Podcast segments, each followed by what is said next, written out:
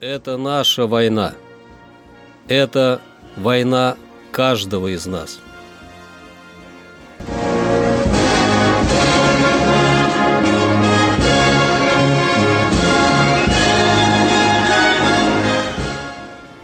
Проект информационного агентства «Регнум. Война. Хроника 1941-1945 годов. 27 октября.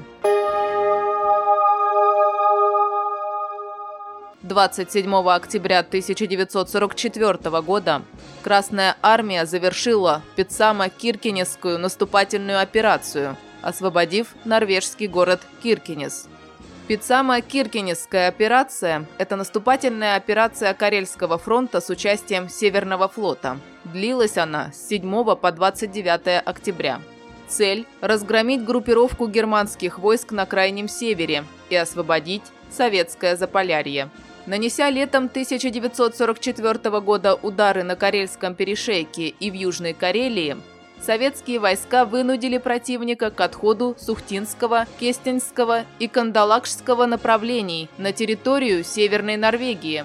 На Мурманском же направлении немецкое командование стремилось удержать занимаемые рубежи, с тем, чтобы сохранить за собой коммуникации, не замерзающие северные морские порты, которых базировались крупные силы германского флота – а также районы добычи важного стратегического сырья – меди, никеля и молибдена. Выполнение этих задач оно возложило на 19-й горно-егерский корпус 20-й горной армии. В его составе насчитывалось свыше 53 тысяч человек, 753 орудия и миномета, 27 танковых и штурмовых орудий. Поддержку этой группировки с воздуха осуществляли 160 самолетов 5-го воздушного флота. Кроме того, в портах и на базах Северной Норвегии базировались линейный корабль, 15 миноносцев, до 30 подводных лодок, около 50 сторожевых кораблей и тральщиков, 22 сторожевых катера и катера-охотника, почти 50 вспомогательных судов. Все соединения и части врага были хорошо подготовлены к ведению боевых действий в специфических условиях Крайнего Севера в соответствии с решением Ставки Верховного Главнокомандования к операции, которая впоследствии получила название Пицама-Киркенесская, привлекались войска Карельского фронта и силы Северного флота. Им предстояло разгромить 19-й горно-егерский корпус, овладеть городом Пицама, после чего развивать наступление к советско-норвежской границе – Основу ударной группировки Карельского фронта составила 14-я армия под командованием генерал-лейтенанта Щербакова. В нее вошли три стрелковых корпуса, два легких стрелковых корпуса и укрепленный район. Армия насчитывала 113 тысяч человек, 2212 орудий и минометов, 107 танков и САУ. С воздуха ее поддерживали 689 самолетов 7-й воздушной армии. Из состава Северного флота выделялись две бригады морской пехоты, три отдельных пулеметных батальона, танковая рота, пять эскадренных миноносцев, семь подводных лодок, 22 больших и малых охотника, 20 торпедных катеров, 275 самолетов.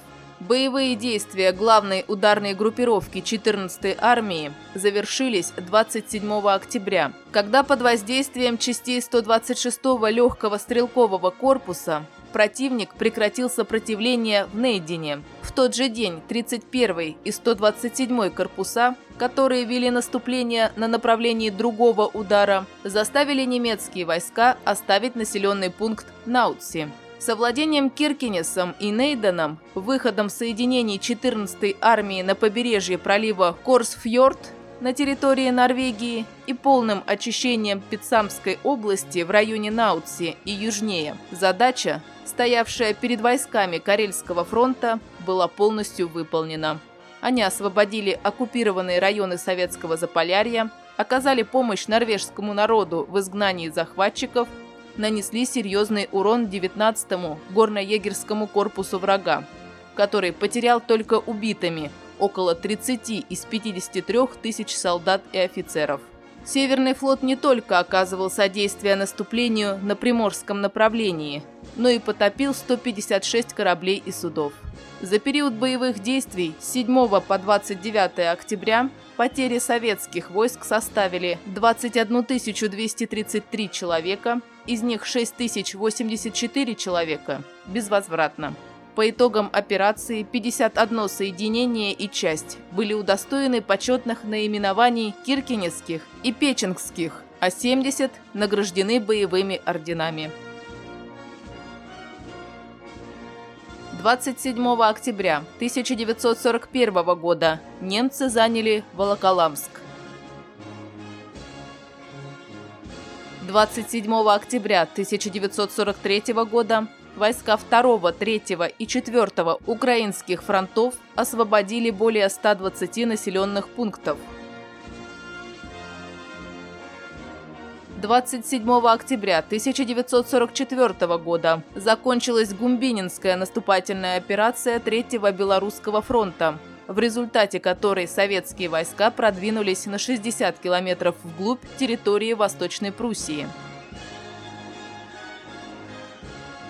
Дебриценская наступательная операция Второго Украинского фронта завершилась взятием Дебрицена. Красная армия получила возможность двинуться на Будапешт. Это наша война. Это война каждого из нас.